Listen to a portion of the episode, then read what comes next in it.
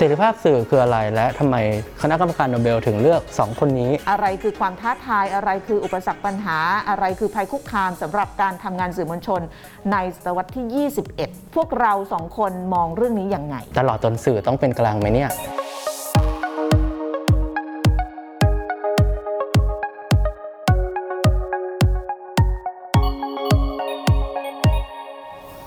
สวัสดีค่ะสวัสดีค่ะขอต้อนรับเข้าสู่ตัวต่อตัวกับกรุณาบัวคำศรีอยู่กับผมตัวลิตเติ้ลและตัวพี่นาครับค่ะก็หายไปนานนานมากพี่นา เป็นไรติดโควิดอีกเหรอไม่ไม่ได้ติดขี้เกียจเพราะว่าพี่นาต้องโฟกัสรายการใหม่ไงเออยุ่งมากขออภัยกลับมาแล้วนะคะกลับมาจะพูดไหม วันนี้พูดเรื่องอะไรวันนี้เราจะพูดเรื่องที่ยากมากๆเพราะว่ามันเกี่ยวกับเสรีภาพสื่อทำไมถึงยากยากเพราะว่า เราพูดในดินแดนที่การพูดถึงเสรีภาพเต็มร้อยนั้นยากพี่นาเราว่าเราพูดได้นะแบบพูดเพื่อที่จะเป็นการมองจากมุมของเราแล้วก็คาดหวังว่ามันจะมีการเปลี่ยนแปลงอย่างสร้างสรรค์นะคะพี่คิดว่าการพูดถึงเนี่ยควรจะพูดได้แล้วก็ที่เราเลือกเรื่องนี้ขึ้นมาเนี่ยก็เพราะว่าเป็นช่วงที่เสรีภาพสื่อได้รับการพูดถึงเพราะว่าคนทำงานสื่อได้รับรางวัลโนเบลสันติภาพไม่เคยมีมาก่อนนะรางวัลโนเบลสันติภาพส่วนใหญ่ก็จะเป็นนักกิจกรรมทางการเมืองหรือไม่ก็นักการเมืองอย่างเช่นโอบามาซึ่งพี่ตอนนั้นพี่ก็งงมากไม่รู้นางได้ยังไงคือเป็นประธานาธิบดีสมัยแรกแล้วก็ได้โนเบลไพรส์ทั้งๆที่ยังไม่ทำอะไรเลยอาจจะได้เพราะว่าเป็นคนผิวดำคนแรกที่ได้เป็นผู้นำแต่นางต้องมีผลงานก่อนสิ ใช่ไหม อย่างองซานซูจีเข้าใจได้ใช่ไหมเพราะว่าก็อยู่ภายใต้ House Arrest มาเป็นสิบปีได้รับรางวัลโนเบลสันติภาพก็เหมาะสมอยู่ถึงแม้ว่าในช่วงหลังๆเนี่ยคนจะออกมาบอกว่าควรจะยึดคืนแต่ว่าแต่ก่อนนางก็ทำมาใช่ไหมแต่โอบามานี่เป็นคนหนึ่งที่พี่งงมากว่าตกลงตกลงได้เพราะอะไรแต่นี่จะไม่พูดถึงเรื่องโอบามาจะมาพูดถึงเจ้าของรางวัลโนเบลสันติภาพปีนี้ซึ่งมีสองคนคนแรกคือมาเรียเรซ่ามาเรียเรซ่าเป็นผู้สื่อข่าวจากฟิลิปปินส์ใช่ใช่ส่วนคนที่สองก็คือดิมิทรีมูราตอฟเหมือนกันผู้สื่อข่าวจากรัสเซียมาเรียเรซ่าเนี่ยต้องบอกว่าพี่อะโตมากับมาเรียเรซ่าคือรู้จักกันแต่ว่าไม่สนิทสนมคือรู้จักกันเพราะว่าผ่านเพื่อนของเพื่อนเพราะว่าเพื่อนนี้ก็เป็นคล้ายๆกับผู้สื่อข่าวนักกิจกรรมทางการเมืองในมาเลเซียแล้วก็จะมีคอนเนคชั่นในฟิลิปปินส์อินโดนีเซียก็เคยเจอกันอยู่แต่ว่าที่บอกว่าโตมากับมาเรียเรซ่าเพราะว่าตอนที่มาเรียเป็นนักข่าวซินเอ็นช่วงโดยเฉพาะช่วงปีหนึ่งพันเก้าร้อยเก้าสิบแปดซึ่งเป็นช่วงที่ซูฮาโตผู้นำเผด็จการของอินโดนีเซียถูกโค่นน่ะตอนนั้นเนี่ยมาเรียเนี่ยเป็นน่าจะเป็น Chief Correspondent ใน Southeast Asia เธอก็ไปรายงานปักหลักรายงานอยู่อินโดนีเซียแล้วเราก็นั่งดูทุกวันด้วยความแบบโอ้โหอยากเป็นแบบนั้นจังเลยอ๋อนี่เป็นแรงบันดาลใจให้พี่เป็นหนึ่งในแรงบันดาลใจใช่ตอนนั้นเนี่ยต้องบอกว่าแม้เราจะบางทีไม่ค่อยเห็นด้วยกับวิธีการทำข่าวคือก็คนละแนวกันแต่เราก็จะมีคนใน ซี เอ็น เอ็น ที่เราปลื้มหลายคนตอนนั้นเพราะว่า ซี เอ็น เอ็น เนี่ยตอนกำลังกำลังเกิดกำลังดังมากเพราะว่าสงครามอ่าวหนึ่งพันเก้าร้อยเก้าสิบ หนึ่งพันเก้าร้อยเก้าสิบเอ็ดก็มีคริสเตียนอามันพอลใช่ไหมแล้วช่วงนั้นเนี่ย ซี เอ็น เอ็น ก็ก็แบบคือต้องเปิดไว้อะทุกบ้านใช่ไหมเราก็นั่งดูมาเรซ่าคือแบบจำได้ว่ารายงานเกี่ยวกับซูฮาโตเนี่ยแบบนั่งโหผู้หญิงคนนี้เก่งจังเลยพูดคล่องมากเป็นคนฟิลิปปินส์แต่ว่าไปไปเติบโตในสหรัฐเพราะว่าในช่วงฉันพูดเยอะอีกอ่ะ เพราะในช่วงฟิลิปปินส์เนี่ยช่วงนั้นเนี่ยอาเซียนเนี่ยคือแบบเขาจะมีแพทเทิร์นเดียวกันน่ะจะมีแบบเผด็จการน่ะตอนนั้นอินโดนีเซียมีซูฮาโตฟิลิปปินส์ก็มีมาโกสเออแล้วครอบครัวของมาเรียเนี่ยก็อพยพไปอยู่สหรัฐเพราะว่าช่วงเผด็จการมาโกสแล้วก็กลับมาหลังจากมีเขาเรียกปฏิวัติประชาชนแล้วก็มาโกสต้องหนีออกนอกประเทศแล้วก็มาเป็นนักข่าวอยากรู้ความเห็นพี่นาอย่างสองคนที่ได้โนเบลล่าสุดเนี่ยถือว่าเป็นแบบมามืดไหมพี่นาเพราะว่าก็ถือว่ามามืดพอสมควรนะเพราะว่าตอนที่นั่งดูรายชื่อคิดว่าเกรตาทันเบิร์กจะได้หนูก็คิดหรือไม่ก็แบบอเล็กซีนาวานี่ที่ที่สื่อชอบเล่นกันอะ อเล็กซีพี่ยังว่าเฉยๆเพราะว่าคือปกติ Nobel Prize เนี่ยเขาจะให้กับคนที่สร้างผลกระทบในวงกว้างได้มากกว่าอย่างอเล็กซีนาวานีมันเหมือนเป็นโลโก้ไปนิดนึงอะคือสู้กับปูตินมันต้องเรื่องระดับโลกมันเออมันต้องแบบถูกยกให้เป็นระดับโลกเออเกรต้าก็น่าได้ใช่เกรต้าก็น่าได้เพราะว่าแพลตฟอร์มที่ที่น้องทำเนี่ยมันมันกว้างขวางมากแล้วก็ปีนี้ประเด็นโลกร้อนก็ก็ก็แรงแล้วก็ปีที่แล้วเนี่ยก็ได้รับการเสนอชื่อก็พลาดไปก็คิดว่าปีนี้จะได้ก็ไม่ได้พอมาตกที่มาเรียเรซ่าจำได้ไหมตอนที่ชื่อขึ้นมาพี่บอกอ้าวมาเรียได้เหรอยังคือเซอร์ไพรส์ไม่ใช่ว่า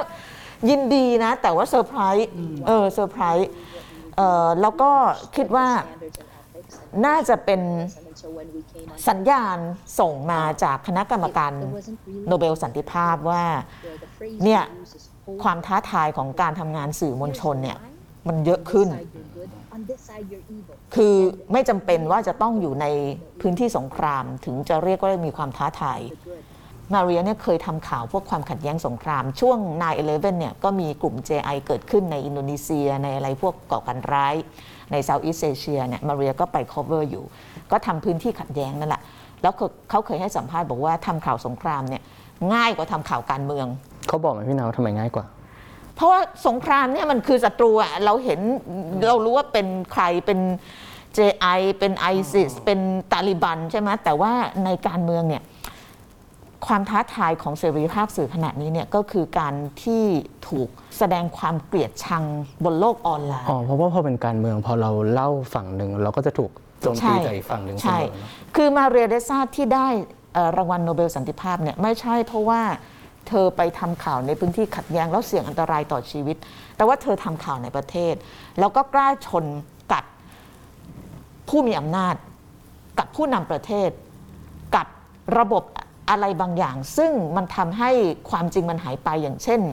เอ่อ เขาเคยทำ investigative เรื่องของ Facebook ที่มันมีการบิดเบือนข้อมูล อ, อันนี้เราก็ผ่าน Facebook ด้วยใช่ไหมก็คือวิจารณ์ Facebook โดยใช้แพลตฟอร์ม Facebook เนี่ยแหละ เพราะฉะนั้นถ้าเกิดเราดู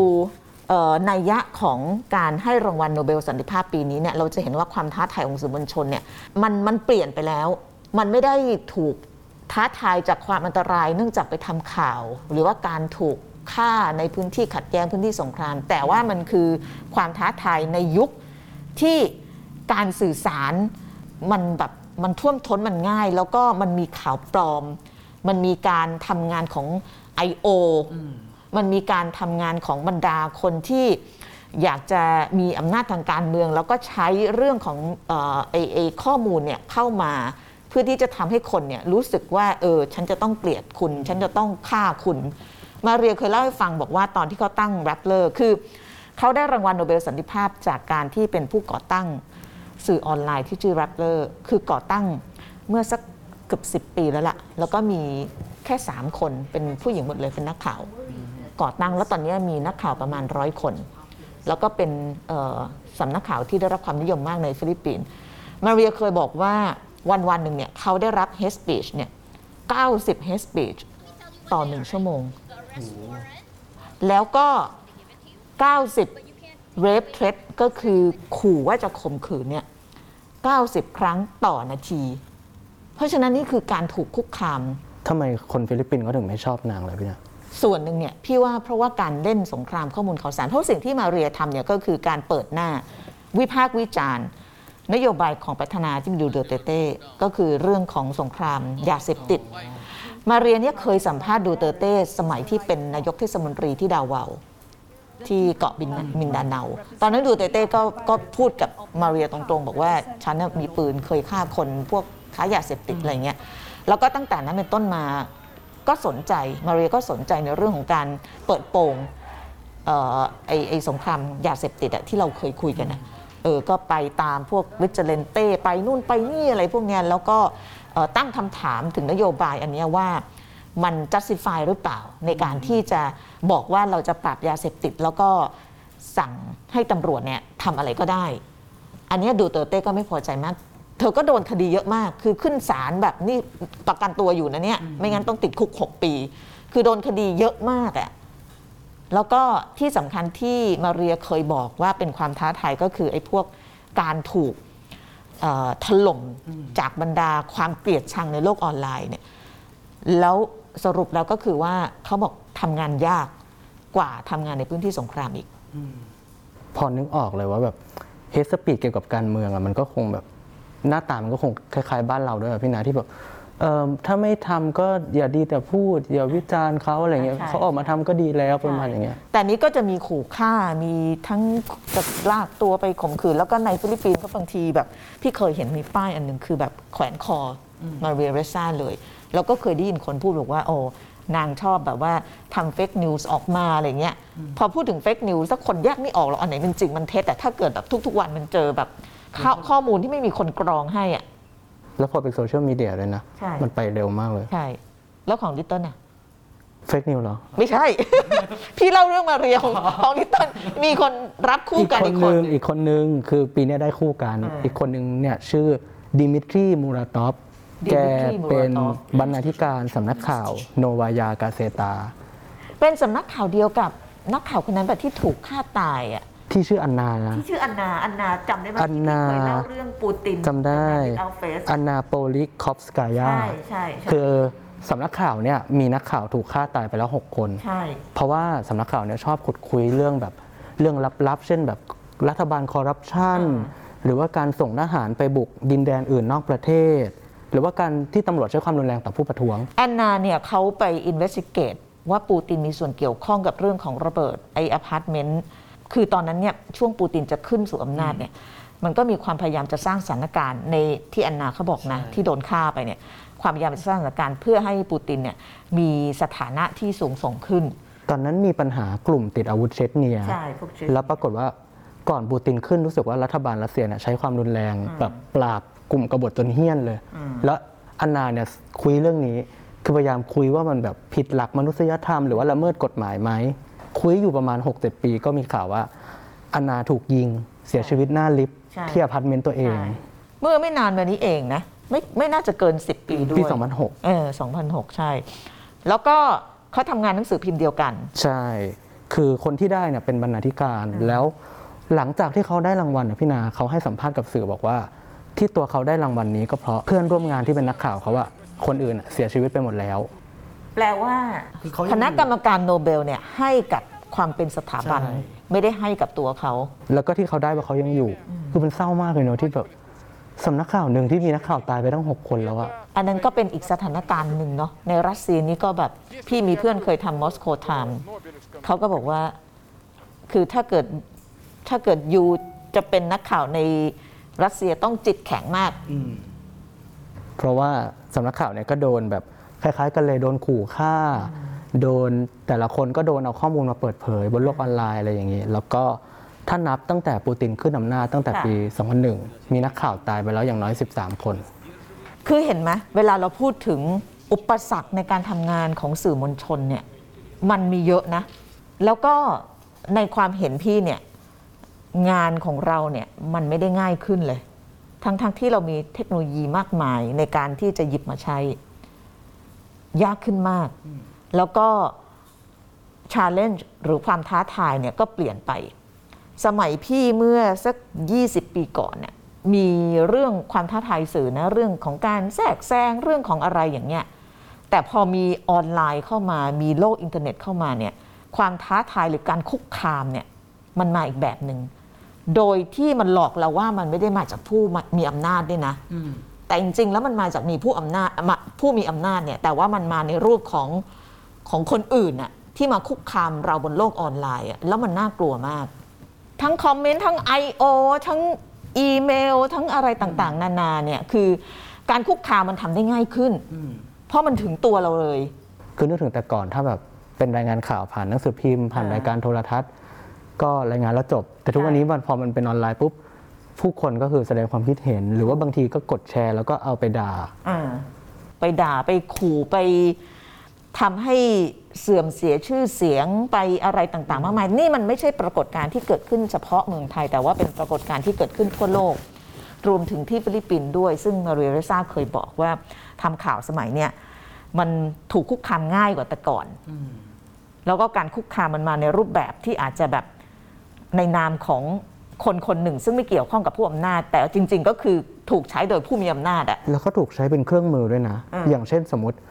กลุ่มที่เป็นกลุ่มการเมืองอะเอาข่าวไปแชร์อย่างเงี้ยก็คือตั้งใจว่าเหมือนทัวร์ลงอะ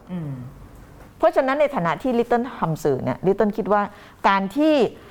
สื่อมวลชนสองคนได้รับรางวัลโนเบลสาขาสันติภาพเนี่ยมันมีความหมายยังไงบ้างหนูว่ามันเป็นสัญญาณบอกเพราะคิดว่าองค์ประกอบหนึ่งที่ช่วยให้เขาได้เนี่ยคือโควิด สิบเก้า ด้วยเพราะว่าพอมีโควิดอ่ะพี่นาสื่อเนี่ยถูกควบคุมมากขึ้นมีการวิจารณ์มากขึ้นในกรณีที่แบบพอโควิดมันผูกกับการเมืองอ่ะก็โดนวิจารณ์ว่าแบบต่อให้นำเสนอข้อมูลโควิดเพื่อการป้องกันแต่ก็จะถูกวิจารณ์ไปว่าอยู่ฝั่งการเมืองนั้นหรือเปล่าทำไมต้องออกมาดิสเครดิตทำไมต้องออกมาด้อยค่าก็เลยคิดว่าส่วนหนึ่งที่เขาได้เนี่ยน่าจะเป็นเพราะมันเป็นผลสืบเนื่องจากโควิด สิบเก้า ด้วยอาจจะเป็นสัญญาณที่กรรมการโนเบลต้องการบอกหรือเปล่าว่าหลังจากนี้เราต้องให้ความสำคัญกับเสรีภาพสื่อมากขึ้นนะแล้วลิตต้นคิดว่าเหมาะไหมสำหรับในปีนี้สื่อมวลชนจะได้แทนที่จะเป็นเรื่องโลกร้อนจริงตอนแรกหนูไม่ได้คิดถึงเรื่องสื่อเลยตอนแรกคิดว่าถ้าไม่เกรต้าก็คงจะเป็นคนอื่นก็ไม่ได้คิดเลยตอนแรกแต่ก็เหมาะนะถ้าเรามองในแง่ที่ว่าสื่อกำลังถูกคุกคามจริงแล้วก็สื่อถูกควบคุมมากขึ้นจากการที่มีโควิดคือรัฐบาลก็สามารถอ้างได้ว่าเพราะมีโควิดก็ต้องควบคุมสื่อต้องสร้างความสงบไม่เอาความแตกแยกในสังคมแต่นี่มีโควิดก็โดนคุกคามแต่โควิดมันก็จะแบบมาเป็นปัญหาเป็นปัจจัยใหม่แต่ว่าการคุกคามสื่อมันเกิดขึ้นทุกยุคทุกสมัยแต่ว่ามันจะมีการเปลี่ยนแปลงรูปแบบไปถ้ายี่สิบปีก่อนเนี่ยเอาสมัยในอาเซียนแต่ก่อนยี่สิบปีที่แล้วมีมาโกสมีซูฮาโตมหาเทอะไรพวกเนี้ยเขาใช้วิธีการสั่งปิดจับเข้าคุกแต่สมัยนี้อย่างที่พี่บอกเนี่ยพอมันมีอินเทอร์เน็ตมีออนไลน์มันก็มีการคุกคามในรูปแบบอื่นๆซึ่งมันดูเหมือนจะไม่อันตรายแต่มันบั่นทอนมากเวลาถูกคุกคามในโลกออนไลน์เนี่ยบั่นทอนแบบกำลังใจคนทำใช่ไหมด้วยแล้วมันก็ทำให้เกิดความกลัวด้วยนะเอาอย่างที่มาเรียบอกเนี่ยเธอถูกคุกคามด้วย hate speech เนี่ยชั่วโมงหนึ่งเก้าสิบครั้งถูกขู่ว่าจะถูกข่มขืนนาทีละเก้าสิบครั้งอะ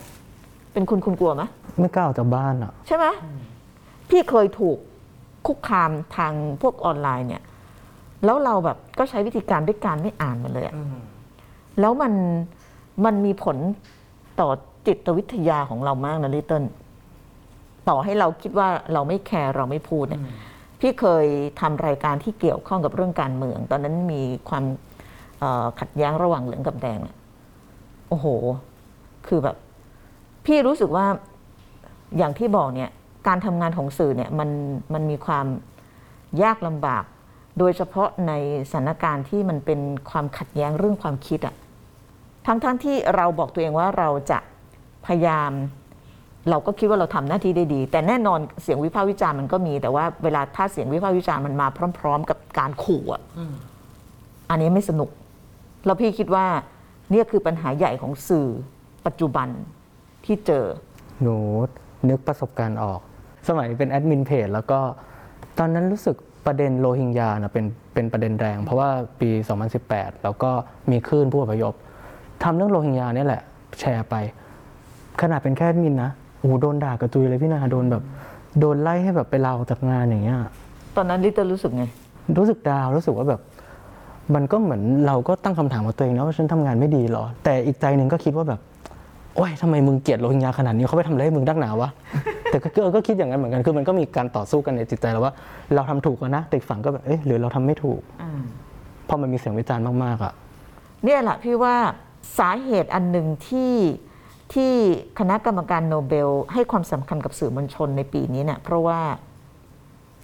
เขาเรียกการคุกคามที่มันมากขึ้นเรื่อยๆแต่ว่ากรณีของมาเรียมันคือการคุกคามจากผู้นำประเทศจากผู้มีอำนาจซึ่งมันก็ค่อนข้างชัดเจนเพราะว่าเขาก็เปิดหน้าวิพากษ์วิจารณ์นโยบายของดูเตอร์เต้แต่ว่าในอีกแง่หนึ่งเนี่ยโดยหลักการโดยพื้นฐานแล้วเนี่ยมันก็สะท้อนถึงความยากลำบากในการทำงานของสื่อมวลชนปัจจุบันในทุกๆประเทศเพราะว่าถ้าไม่ใช่ดูเตอร์เต้ก็จะเป็นคนอื่นที่ใช้วิธีการแบบเดียวกันเหมือนกันอย่างนี้พี่นาคิดว่าพอมาเรียเขาได้โนเบลแล้วเนี่ยชีวิตก็จะง่ายขึ้นไหม หรือว่าก็เห็นดูเตอร์เต้ออกมาแสดงความยินดีน่าจะง่ายขึ้นแต่ว่าไม่ที่รัสเซียไม่น่าจะง่ายนะเพราะว่าปูตินออกมาบอกว่าอย่าคิดนะว่าได้โนเบลสันติภาพแล้วจะเป็นเกราะคุ้มครองให้คุณได้น่ากลัวคือวิธีการโอเปเรตเนี่ยในรัสเซียกับฟิลิปปินส์ก็ต่างกันพอสมควรดูเตอร์เต้ดูเหมือนจะแบบว่าจะจะห้าวนะแต่ว่าในแง่หนึ่งเนี่ยมันก็มีความต่างจากการโอเปเรตของของแถวแถวรัสเซียอยู่พอสมควรแต่อย่างน้อยก็เขาก็อยู่ในสปอตไลท์มากขึ้นเนาะอ่าใช่ใช่ถ้าเป็นอะไรไปก็น่าจะใช่แล้วก็มันก็แสดงให้เห็นถึงความสำคัญที่มากขึ้นของสื่อออนไลน์เพราะ Rappler นี่คือสื่อออนไลน์นะแล้วก็ทรงพลังมากที่มันจะสามารถที่จะทำอะไรก็ได้เข้าถึงประชาชนและที่สำคัญคืออะไรมันมันมันมีข้อที่น่าสังเกตมากคือที่เขาได้เนี่ยเป็นสื่อทางเลือกทั้งนั้นเลยมาเรียเคยบอกว่าสาเหตุที่เขาไม่ทำสื่อที่เป็นสื่อสื่อกระแสหลักเพราะว่ามันจะถูกจำกัดเพราะมันจะถูกควบคุมใช่ไหมคือเวลาเราพูดถึงเสรีภาพสื่อเนี่ยการถูกคุกคามเสรีภาพหรือความคิดเห็นในการทำงานหรือการใช้วิจารณญาณของสื่อมวลชนเนี่ยมันจะมาจากสองแบบอันที่หนึ่งคือจากรัฐหรือผู้มีอำนาจอันที่สองเนี่ยมาจากการบีบของธุรกิจคือไม่ได้บีบตรงๆหรอกแต่ว่ามันคือการบีบทางอ้อมอย่างเช่นพี่ทำรายการอย่างเงี้ยแล้วพี่อยากจะทำอย่างเงี้ยเพราะว่าพี่คิดว่ามีประโยชน์แต่ไม่มีคนดูโฆษณาไม่เข้าแล้วเรื่องที่ว่าพี่จะทำต่อได้ไหมแล้วเจ้าของธุรกิจก็ไม่อนุญาตใช่เจ้าของเงินไม่ให้ทำไม่ได้เขาจะไปให้ทำไมเมื่อมันขาดทุนถูกไหมเพราะนั้นการคุกคามของสื่อเนี่ยมันมาในสองรูปแบบก็คือในรูปแบบเดิมก็คือจากอำนาจจากการใช้กำลังการขู่การคุกคามอีกอันหนึ่งก็คือจากการบีบของธุรกิจที่มันแข่งขันสูงมากแล้วมันก็เลยทำให้เสรีภาพของสื่ออย่างพี่อยากจะพูดเรื่องนี้พูดไม่ได้อะเพราะว่าเดี๋ยวเขาถอนโฆษณาเออแล้วถ้าเขาถอนรายการเดือดร้อนลูกน้องในออฟฟิศเดือดร้อนอันนี้คืออันนี้คือคือคืออีกรูปแบบหนึ่งของการคุกคามเพราะฉะนั้นการที่เขาให้ Rappler เนี่ยเพราะ Rappler เนี่ยคือสื่อที่ไม่ได้อิงอยู่กับการโฆษณาหรือว่าธุรกิจเพราะว่าเขาเป็นสื่อออนไลน์เขาก็ได้จากยอดวิวได้จากการโดเนทหรือว่าได้จากค่าสมาชิกเพราะฉะนั้นในในโลกของการที่สื่อมันเป็นอิสระแบบนี้เนี่ยทำให้เขาสามารถที่จะลุกขึ้นพูดอะไรได้อย่างตรงไปตรงมาแล้วมันก็น่าจะเป็นความหวังของสื่อมวลชนในอนาคตซึ่งนี่ก็คือเหตุผลหนึ่งที่ว่าทำไมเรื่องที่สื่อนอกกระแสเล่นเนี่ยสื่อหลักมักไม่ค่อยเล่นถูกต้องเพราะฉะนั้นเราจะเห็นว่าหลังๆเนี่ยสื่อที่ต้องการที่จะมีความเป็นอิสระมากขึ้นในการรายงานข่าวอย่างเช่น The Guardian เนี่ยเขาจะไม่อิงธุรกิจแล้วนะไม่เอาสปอนเซอร์ถ้าเข้าไปในเว็บไซต์ The Guardian เขาจะมีเลยว่าคุณอ่านอาร์ติเคิลของเราห้าอันแล้วขอบริจาคหนึ่งเหรียญสองเหรียญสามเหรียญเพื่อที่เราจะได้เอาเงินเนี่ยไปมุ่งมั่นทำสื่อที่เป็นอิสระไม่มีข้างไม่มีพรรคมีพวกฉันไม่ทำอันนี้เพราะว่าคนโฆษณาให้ฉันพูดอย่างนี้ธุรกิจบอกให้ฉันพูดอย่างนี้ไม่มีซึ่งอันนี้คือสิ่งที่ที่ Rappler เนี่ย represent งั้นแปลว่าในอนาคตเนี่ยแนวโน้มสื่อก็น่าจะเล็กลงแต่ว่ามีความเป็นอิสระมากขึ้นเหรอพี่นะถ้าคุณต้องการที่จะมีอิสระในการทำงานแล้วก็ใช้วิจารณญาณของคุณอย่างตรงไปตรงมาโดยที่ไม่ถูกบีบมันก็ต้องมาออกทางนี้แหละแล้วมันก็มีคนมาทำมากขึ้นแต่ว่าก็ต้องใช้เวลาในการสร้างเพื่อที่จะให้คนเนี่ยได้รู้จักแล้วก็ให้การสนับสนุนแต่ว่าสื่ออิสระเนี่ยมันมีทางไปก็คือทางนี้มันก็จะเหลือศัตรูอันเดียวก็คือผู้มีอำนาจแต่ว่าคุณก็จะไม่ต้องกังวลแล้วว่าแบบเดี๋ยวจะต้องเกรงใจเจ้าของโฆษณาอะไรอันนู้นอันนี้เนี่ยมันมันก็จะตัดตรงนั้นไปได้แต่มันก็เป็นหน้าที่ของสื่อในการที่จะตรวจสอบเปิดโปงคนที่มีอำนาจเพราะฉะนั้นเขาก็จะมีเอ่อเวลาแล้วก็มีสมาธิในการทำหน้าที่หลักโดยไม่ต้องไปกังวลถึงเรื่องของการที่จะต้องเปิดแนวรบอีกด้านก็คือเรื่องของการหาเงินแต่วันหนึ่งผู้มีอำนาจก็จะส่งคนมายืนหน้าประตูออฟฟิศได้แต่อันนั้นมันก็เป็นวิถีของคนทำสื่อคือถ้าเกิดคุณรักที่จะเป็นสื่อมวลชนโดยเฉพาะคนที่ต้องการที่จะพูดความจริงแล้วก็รายงานข่าวอย่างตรงไปตรงมาเนี่ยก็ต้องยอมรับว่านี่มันคือความเสี่ยงเนาะมันไม่ใช่ความเสี่ยงมันเป็นส่วนหนึ่งของงานอ๋อเป็นส่วนหนึ่งเหรอใช่ไม่เห็นมีใครบอกหนูเลยตอนแรกไม่ต้องอย่าเพิ่งไปไหนนะ จริงๆลิตเติ้ลพี่เคยนั่งคุยกับเพื่อนเพื่อนพี่คนนี้ก็เป็นเจ้านายเก่านั่นแหละอยู่ เอ บี ซี ออสเตรเลียเขาบอกว่าถ้าเกิดคุณรายงานข่าวแล้วไม่มีใครสนใจเนี่ยแสดงว่าแบบคุณไม่ได้ทำงานแต่ถ้าคุณรายงานข่าวแล้วปรากฏว่าคนที่คุณพูดถึงเนี่ยเริ่มกระวนกระวายแสดงว่าคุณกำลังทำงานของคุณเฮ้ยหรือว่ารายงานแล้วโดนคนด่าด่าในแบบทั้งสองฝั่งฝั่งหนึ่งดีฝั่งหนึ่งด่าอย่างนี้ก็คือดีใช่ไหมอันนั้นเนี่ยก็อย่ามองว่าเป็นปัญหาส่วนตัวพี่มองคิดว่าถ้าเกิดมันเกิดการทำให้คนมาดีเบตกันแล้วก็แลกเปลี่ยนความเห็นกันอันนั้นน่ะคือความสำเร็จของงานไม่ใช่ว่าเราทำงานแล้วห้ามวิจารณ์คือวิจารณ์ได้แต่เมื่อกี้ที่พูดมาทั้งหมดเนี่ยคือเรื่องของการขู่hate speech อะไรพวกนี้อันนั้นคือสิ่งที่รับไม่ได้แต่ว่าถ้าเกิดเป็นการวิพากษ์วิจารณ์งานของเราทำให้เกิดการถกเถียงกันในสังคมว่าเออเราควรจะเปลี่ยนเราไม่ควรจะเปลี่ยนเราควรจะทำไม่ควรทำเนี่ยอันนี้คือเจตนาของการที่จะเป็นสื่อมวลชนแล้วถ้าเกิดมีใครมาเคาะประตูหน้าบ้านก็แปลว่านั้นมันเป็นส่วนหนึ่งของงานของยูเหมือนกันโอเคครับเพราะนั้นไม่ต้องกลัวเปิดประตูเนี่ยพี่คิดว่าถ้าเกิดลองลองลองวิเคราะห์ดูเนี่ยสิ่งที่โนเบลสันติภาพตกเป็นของสื่อมวลชนปีนี้น่าจะเป็นน่าจะเป็นเรื่องนี้แล้วอีกอันหนึ่งที่เขาได้เนี่ยพอเขาสู้เรื่องของเฟกนิวส์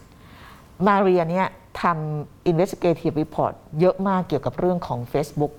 ที่ใช้อัลกอริทึมแล้วก็ไม่พยายามในการที่จะขจัดเรื่องของข่าวปลอมหรือว่าข่าวที่ทำให้เกิดความเกลียดชังโอ้ประเด็นนี้เพิ่งเกิดเป็นสองสัปดาห์ที่แล้วใช่ก็ทำเรื่องนี้เยอะมากแล้วก็อันนี้ก็เป็นอีกประเด็นหนึ่งซึ่งพี่คิดว่าในอนาคตลึกตอนนี้แล้วเนี่ยนี่คือปัญหาใหญ่ของคนที่รับข้อมูลข่าวสารแต่ข้อดีของการมีแบบโซเชียลอินเทอร์เน็ตก็คือมันช่วยให้คนตรวจสอบเยอะขึ้นนะพี่นะช่วยแบบอย่างอย่างเฟกนิวอย่างเงี้ยพอแชร์ไปไม่เท่าไหร่ปุ๊บคนก็ช่วยกันดูก็จับได้แล้วเป็นเฟกนิวอันนั้นก็ดีแต่ว่าก็มีคนจำนวนมากที่ไม่รู้ว่าเป็นเฟกนิวแล้วก็เชื่อเชื่อเลยแล้วแชร์เลยตอนนี้มันเยอะมากเพราะฉะนั้นก็เหมาะสมในความเห็นพี่ก็เหมาะสมคือตอนแรกดูแล้วก็เฮ้ยเป็นได้ยังไงวะมันนั่งคิดไปคิดมาอ๋อเข้าใจแล้วถ้าเป็นเกรตาทันเบิร์กก็อาจจะเดาง่ายไปแต่คิดว่าปีหน้าน่าจะได้เนาะเออเข้าทุกปีน้องยังอายุยังน้อยใช่ใช่คำถามที่คนฝากมาสื่อถูกควบคุมแล้วมีวิธีสื่อสารความเป็นจริงหรือใกล้เคียงกับความจริงได้พี่ว่าการรายงานข่าวอ่ะคือพี่อ่ะเป็นเป็นคนที่ชอบการทำรายงานแบบ subjective อะไม่ว่าจะอยู่ในสถานการณ์ถูกขู่ไม่ถูกขู่ถูกกดดันไม่ถูกกดดันแต่สิ่งที่เราควรจะทำก็คือว่าหนึ่งเราไม่ใส่สีตีไข่อันที่สองคือข่าวมีที่มาที่ไปแล้วก็ต้องต้องไม่ bias ไม่ bias แปลว่าไม่ไม่รู้สึกว่าเออเราเราไม่ชอบคนนี้เราเกลียดคนนี้เพราะนั้นเราเขียนแบบว่าด่าไปอะไรเงี้ยพี่ว่าถ้าเกิดการรายงานข่าวเนี่ยมันมันรายงานบนข้อมูลที่มันมีการรับรองถึงที่มาที่ไปตรวจสอบได้ตรวจสอบได้ต่อให้เป็นการรายงานเกี่ยวกับผู้มีอำนาจเนี่ยนะพี่ว่ามันก็จะทำให้สังคมได้ประโยชน์คนชอบวิจารณ์เรื่องที่ว่าบางครั้งที่สื่อรายงานเนี่ยไม่เป็นกลางอย่างนี้พี่นายคิดว่ายังไงเป็นกลางนี่มันถกเถียงกันเยอะนะนิวทรัลมันคืออะไรเป็นกลางเป็นกลางสมัยก่อนที่พี่ทำตอบโจทย์ทาง พี บี เอส เนี่ยเป็นกลางของคนดูตอนนั้นเนี่ยที่มีเหลืองมีแดงก็คือว่าถ้ามีเวลาครึ่งชั่วโมงต้องให้เหลืองสิบห้านาทีให้แดงสิบห้านาทีอันนั้นเป็นกลางปะพี่ว่าก็อาจจะไม่ใช่คือมันก็เป็นส่วนหนึ่งแต่มันไม่ใช่เป็นกลางมันคือว่าเราถามคำถามที่มัน make sense หรือเปล่าถามคำถามที่ถูกหรือเปล่าต่อสถานการณ์นั้นๆการปล่อยให้คนนึงพูดนานๆแต่ว่าไม่ได้ถามคำถามเนี่ยก็ไม่ได้มีประโยชน์อะไรเพราะนั้นความเป็นกลางพี่ว่ามันถกเถียงกันได้พี่ว่าสิ่งที่ควรจะยึดไว้ในสถานการณ์ที่การรายงานข่าวมันยากลำบากก็คือมีที่มาที่ไปที่มันอ้างอิงได้แต่ว่าเป็นกลางไม่ได้สำคัญเท่าแฟกต์แล้วก็มีที่มาชัดเจนแล้วก็ไม่ไบแอสใช่สัปดาห์นี้ก็หนักๆนิดนึงเนาะเรื่องเสรีภาพสื่อก็ขอแสดงความยินดีกับคนในวงการมาเรเรซ่าที่ดิฉันโตมาด้วยด้วยกันนั่งดู ซี เอ็น เอ็น นะแล้วก็เห็นเส้นทางของมาเรียมาตลอดจริงๆก็มีสำนักข่าวแบบนี้หลายที่ในเอเชียตะวันออกเฉียงใต้นะในมาเลเซียก็มี มาเลเซียกินี ดอท คอม ซึ่งก็เป็นเพื่อนกลุ่มเดียวกันในเมืองไทยก็ก็มีของพี่แยมนะรีพอร์เตอร์ที่พยายามทำใช่อันนี้คือสื่อทางเลือกที่มันเริ่มเกิด เนาะวันนี้ต้องลาไปก่อนสำหรับเรื่องเสรีภาพสื่อสวัสดีค่ะ